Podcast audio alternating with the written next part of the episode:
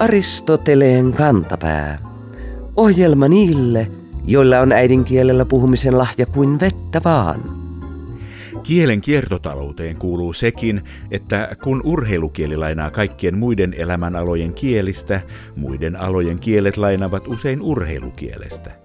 Mutta aina suoritus ei pysy sektorin sisällä, vaan lähtee uusille urille, vai miten se nyt meni? Kuulijamme Hannu Lohjalta kuunteli joulukuussa Yle Radio 1 ykkösaamusta energiakeskustelua. Siellä asiantuntija sanoi, että nyt Viikon sitaatti. pitäisi puhaltaa pilli poikki. Hannu Lohjalta ihmettelee.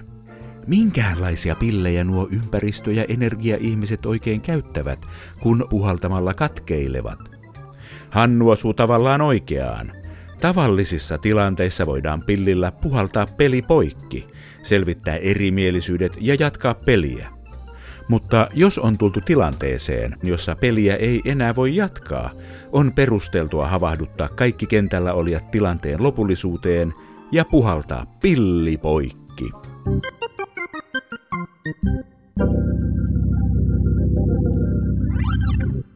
Suomalaiset rakastavat veroja on tuttu ajatus, jota toistellaan aika ajoin. Ei siis ihme, että suomalaiset rakastavat myös taksiautoja, koska sana taksi on samaa juurta muun muassa englannin sanan tax kanssa, ja tax merkitsee veroja. Rakkautemme takseihin näkyy niiden monissa lempinimissä. Kukapa ei olisi ottanut kumijalkaa alleen, tilannut pirssiä, vossikkaa tai käbiä, mennyt mittariautolla, mittarilla tai mitskulla tai jopa heittänyt juustoa katolle. Viimeksi mainittu, ilmeisesti Vaasassa syntynyt humoristinen ilmaus liittyy siihen juuston väriseen kellertävään muovikupuun, joka taksin katolla ilmoittaa, että tässä menee taksi. Vuoden 2018 taksiuudistus oli sanastollisesti ajateltuna epäonnistunut.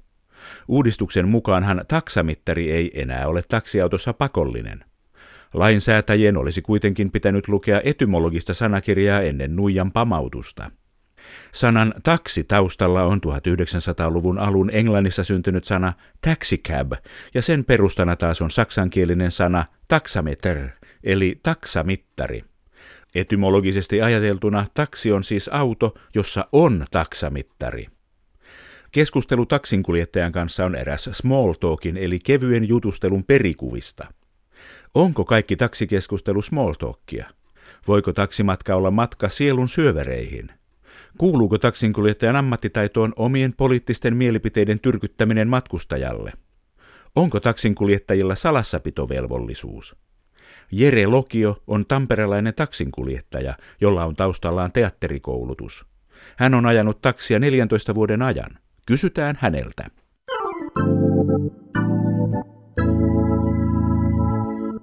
On ilmoja pidellyt vai mitä taksinkuljettaja Jere Lokio? No näinhän se aina on ja tänä talvena taas talvi tuli niin myöhään vai, ja huomenna tulee taas vettä ja niin edelleen. Näinhän se on.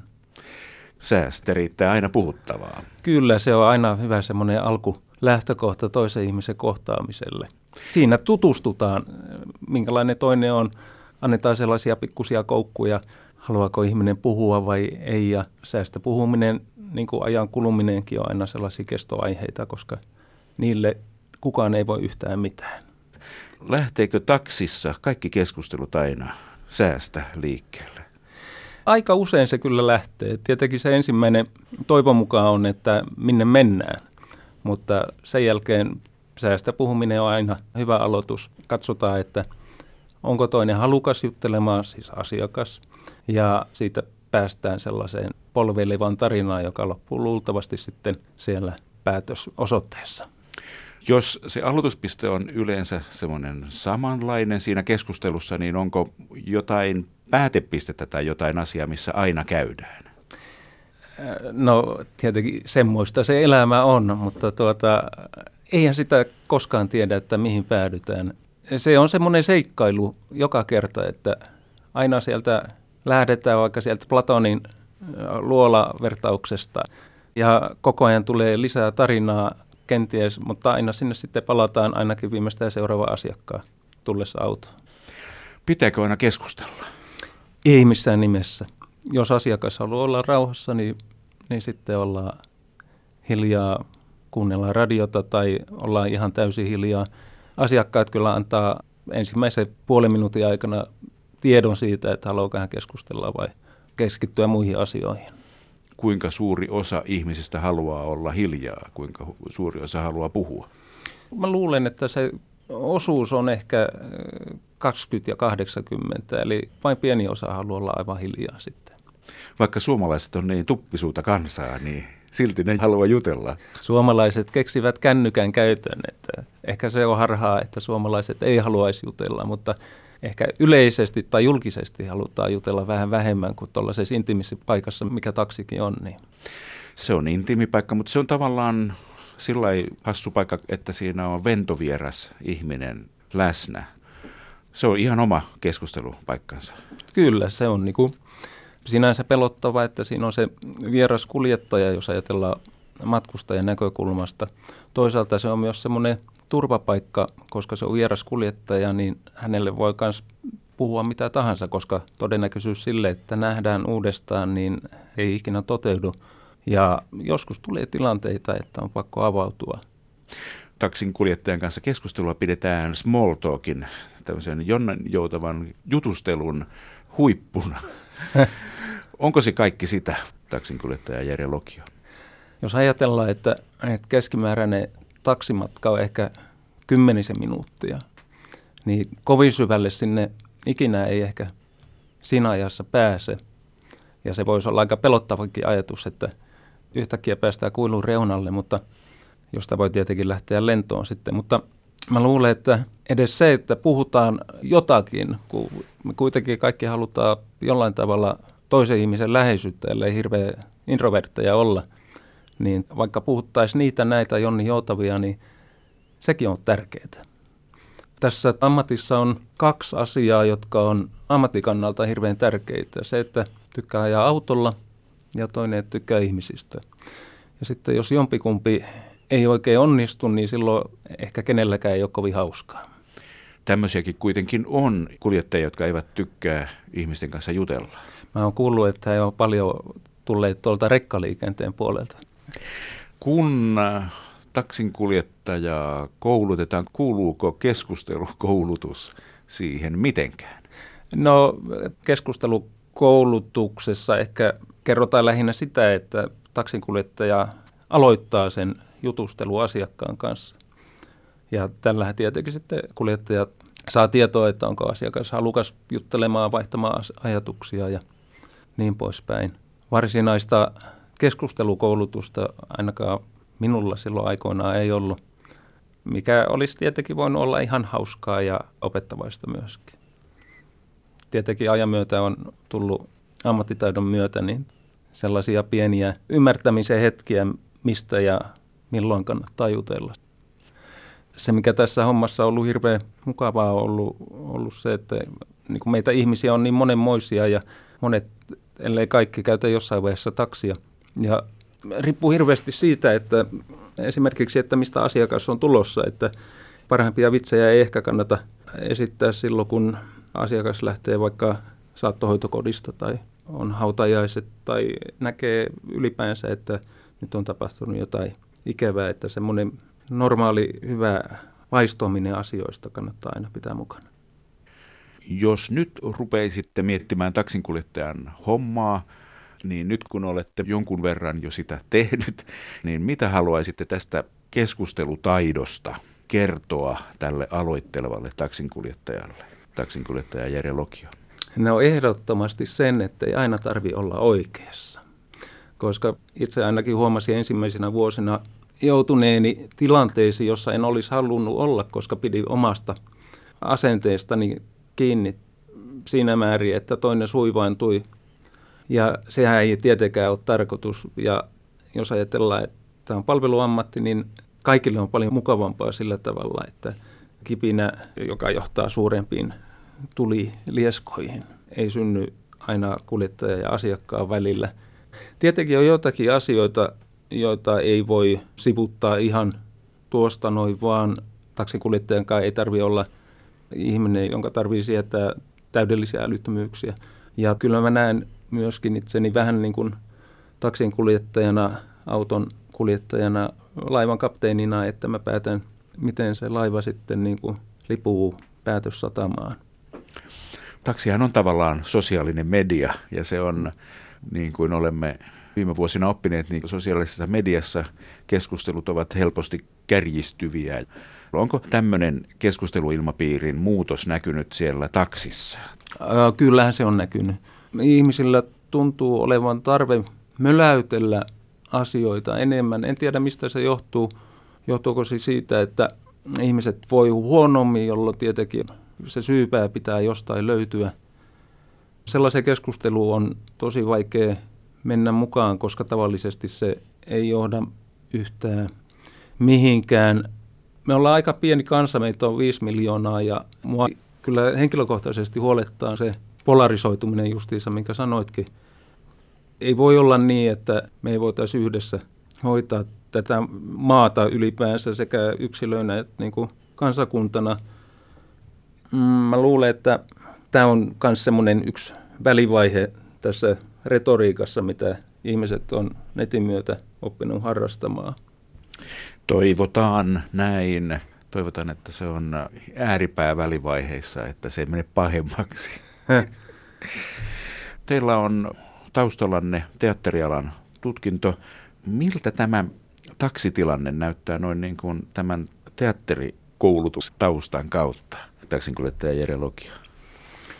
Jos lähdetään liikkeelle siitä intiimistä tilasta, mikä toki teatterikin on, niin taksin sisällys on nimenomaan sitä. Tämä on eräänlaista interaktiivista teatteria, jossa tietenkin taksikuljettaja ottaa tietyn rooli. Luultavasti myös asiakas ottaa sen taksiasiakkaan roolin. Ehkä parhaimmillaan nämä tilanteet tulee olemaan silloin, kun sekä taksinkuljettaja että asiakas heittää roolit sikseen ja alkaa puhua ihminen ihmiselle. Miten tähän päästään? Se vaatii sen hieman pidemmän matkan. Kaikissa näytelmäkirjallisuuden ja kirjallisuuden suurissa teoksissahan on aina lauttureita, jotka vievät paikassa toiseen ja he ovat tärkeässä roolissa. Onko taksinkuljettaja näin merkittävä lautturi? No totta kai on. Taksinkuljettaja on ihmisen elossa mukana kohdusta hautaan. Toki on paljon muitakin soutajia matkan varrella. Taksi on kuitenkin se tuntematon tuttu, joka näkyy kaupunkikuvassa päivittäin. Mitenkä kun lähtee työvuoroon, niin valmistautuuko taksinkuljettaja tähän keskustelutilanteeseen? Seurata uutisia tai pysyä perillä sääkartoista, että minkälaista keliä mm. on tulossa ja niin poispäin? Joo, no ehkä elämän normaali seuraaminen riittää. Luetaan päivä uutiset ja säätiedot on sinänsä ihan tärkeitä. runous on myös hyvä ottaa aina välillä mukaan. Mulla yhtenä mottona on Klas Andersonin runo, jossa todetaan, että ensin leikitään ja sitten vasta kuollaan. Järjestys se olla pitää. Se keskustelutilanne siinä autossa on tämmöistä kasvotusten keskustelua vähän erilaisempi, koska keskustelijat ovat peräkkäin. Mm. Toinen on takapenkillä, toinen on etupenkillä vai sivupenkillä, vierekkäin. Miten ihmiset normaalisti menevät? Päiväsaikaa ihmiset haluaa olla takapenkillä liikkuessa yksin. Sitten illalla yöaikaan tavallisesti tullaan sitten syystä tai toisesta etupenkille. Päiväsaikaa ollaan tietenkin selvinpäin yöaikaa, ollaan juhlijana ja muuta ja ehkä välittömämpiä sitten – tavallisesti merkki tietenkin siitä, että ihminen haluaa vaihtaa ajatuksia, on tulla etupenkille suoraan, jolloin se etäisyys toisesta on ihan 10 senttiä. Palaan vielä niihin aikoihin, kun ryhdyitte taksin kuljettajaksi. Yllättikö teitä jokin niissä jutuissa ja keskusteluissa? Olitteko ajatellut ne toisenlaisessa taksinkuljettaja Jere Lokio? Ehkä ajattelin, että se on enemmän autoilua. Se, että joutuu päivittäin uusien ihmisten kanssa – tekemisiin, niin se oli, oli se yllättävä asia ja ainakin oma käsitykseni siitä taksinkuljettajatyöstä muuttui ensimmäisten vuosien aikana aivan selkeästi. Joku sanoi joskus, että hyvä kyyti on sellainen, että asiakas tulee pahalla päällä autoon ja lähtee sitten pois hyvällä mielellä. Ja mä luulen, että se on ihan hyvä päämäärä. Keskustelevatko taksinkuljettajat keskenään asiakkaista ja asiakkaiden keskusteluista? Kyllä me keskustellaan. Tietenkin anonymiteetti edelleen pidetään, mutta monet hauskat tapaukset kyllä on ihan kertomisen arvoisia. Tapahtuuko tällaisia kertomisen arvoisia tapauksia usein? Päivittäin. Se tässä työssä onkin niin mehevää, että niitä tapahtuu usein. Kyllähän tarinoita aina haluaa kuulla, mutta kyllä mä monesti vetoan siihen ammattisalaisuuteen, että ei puhuta ihmisistä niin, että ihmiset voisivat tunnistaa asiakkaan. Taksi on oikea huhupuheiden viidakko molemmin puolin, että ehkä siinäkin kannattaa miettiä, että mikä on totta ja mikä ei ole totta. Onko taksinkuljettajalla vaitiolovelvollisuus? Oli vaitiolovelvollisuus, mutta tuon taksilain uudistuksen myötä sekin poistui sitten. Eipä, jännittävää. Ja kauheita, kyllä. Aika ihmeellistä. Onko jotain tarinoita, jotka ovat jääneet mieleen näin vuosien taaksekin? No tällaisena romanttisena sieluna, niin mä muistan tarinan reilu kymmenen vuoden takaa. Mulla tuli kyytiin yksi vanha, vanha rouva, jolla oli hennot, hennot, hennot hiukset ja kädet ja ääni oli niin hiljan, ettei siitä saanut mitään selvääkään. Hän tuli yhdestä palvelutalosta ja hän pyysi, että voitaisiko me mennä tähän osoitteeseen. Ja mehän mentiin sinne ja oli talvi ja hän oli tullut mun ajamana sinne hänen entisen kotitalonsa eteen. Ja hän pyysi mua avaamaan ikkunan ja hänellä oli sellainen taskukamera, jolla hän olisi halunnut ottaa kuvan siitä vanhasta talostaan, jonka hänen miehensä oli aikoinaan rakentanut. Ja hän oli niin pieni, että hän ei pystynyt nostamaan sitä kameraa sen oven yli ottaakseen sen kuvan. Ja mä tietenkin sitten pyysin, että voinko mä rouva ottaa teille tämän kuvan, että hän pystyy sitten kehittämään sen ja laittamaan sitten se palvelukodi huoneensa lipaston päälle. Tämä oli tosi tylsä tarina, mutta tämä oli ainakin tosi. Kaunis. Kaunis. Ei ihan tyypillinen taksimatka. Eräässä mielessä kyllä tyypillinen, että yllätyksiä tapahtuu. Saako lähettää terveisiä? Ilman muuta. Kaikille ihanille mummoille tervetuloa taksin kyytiin. Te olette aivan mahtavia asiakkaita. Aristoteleen kantapään yleisön osasto. Jos joku on varmaa, se on sillä sipuli, selvää pässin lihaa, eikä siihen ole nokan koputtamista. Useimmiten varmuuden hetkellä sanotaan, että se on saletti. Mutta mistä se saletti on kieleemme tullut? Tätä asiaa pohdittiin Aristoteleen kantapään sosiaalisen median keskusteluryhmässä. Ryhmässä heräsi ajatus, että saletti olisi korttipelistä lähtöisin. Jos olet aivan varma voitosta, olet saletissa. Jorma kirjoitti, että kun sökössä on saletissa ja tietää, että itsellä on pöydän paras käsi, voi rauhassa nokitella. Sana saletti on tullut Suomeen Amerikan suomalaisten mukana, kuten keskustelun aloittaja Marleena osasi vinkata – Nykysuomen etymologisen sanakirjan mukaan selvää tai varmaa merkitsevä saletti on amerikan suomalainen väännös englannin sanasta solid, joka merkitsee muun muassa lujaa tai varmaa. Suomen murteissa saletti tunnetaan ennen kaikkea Etelä-Pohjanmaalla, josta on lähtenyt paljon väkeä siirtolaisiksi Yhdysvaltoihin ja Kanadaan. Tämä tieto on selvä kuin pläkki, ja aina kannattaa kääntää se viimeinenkin kortti.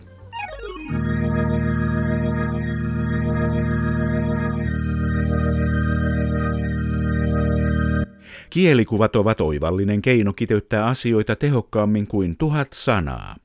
Mutta jos kielikuvan kohdalle lipsahtaa väärä kuva, myös haluttu merkitys singahtaa tehokkaasti väärille raiteille. Kuulijamme nimimerkki Toripolliisi kertoi meille Kalevalehden tammikuun alussa julkaisemasta jutusta, jossa käsiteltiin hallituksen liikennehankkeita. Erästä hanketta luonnehdittiin jutussa seuraavasti. Viikon fraasirikos. Kaksoisraiteen valmistuminen perille Ouluun asti olisi suonen isku, jolla parannettaisiin koko Pohjois-Suomen hyvinvointia. Nimimerkki Toripoliisi ällistelee. Suonen isku. Pitäisikö olla pikemminkin piristysruiske?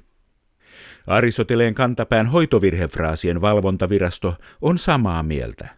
Suoneniskentä oli antiikista alkaen patenttiratkaisu kaikkiin vaivoihin, mutta nykylääketieteen tutkimusten ansiosta tiedämme, että pahimmillaan suonenisku heikentää potilaan elinvoimaa jopa pyörtymiseen ja menehtymiseen saakka.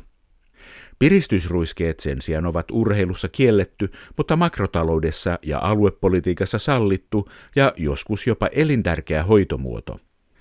Julistamme kirjoittajan siis syylliseksi puolikkaan valtakunnan hoitovirheeseen, josta rangaistus on luonnollisesti lukea seuraavan verenluovutuksen aikana ääneen Elias Lönnruutin kirjasta Suomalaisen talonpojan kotilääkäri luku Kuppuu, kuppaaminen.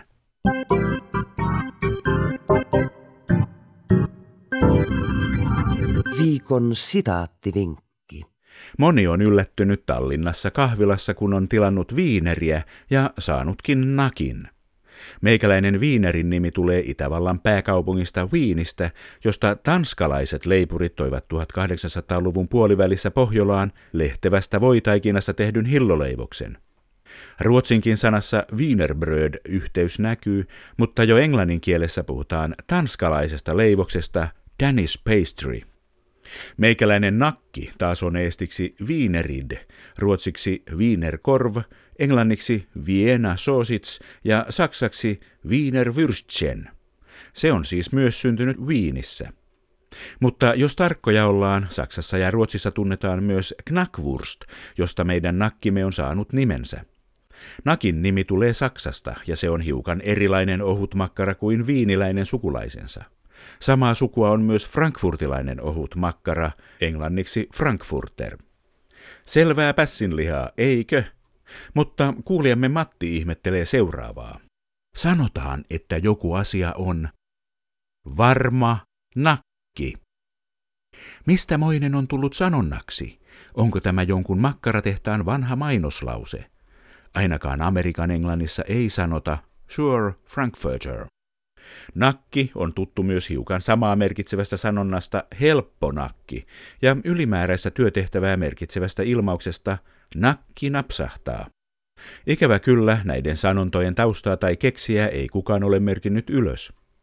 Jotain sentään tiedetään. Ruotsin kielessä on ylimääräistä työtehtävää merkitsevä sana extra kneck.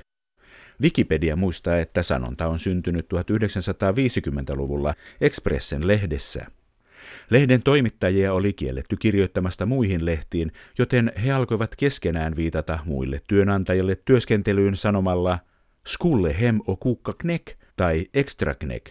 Mennä kotiin ja keittää knekkiä. Tämä on sitten siirtynyt meillekin muodossa nakki. Tyypillistä näille ruokasekannuksille on se, että knek ei ole nakki, vaan ruotsalainen toffeemainen siirappileivos. Thank you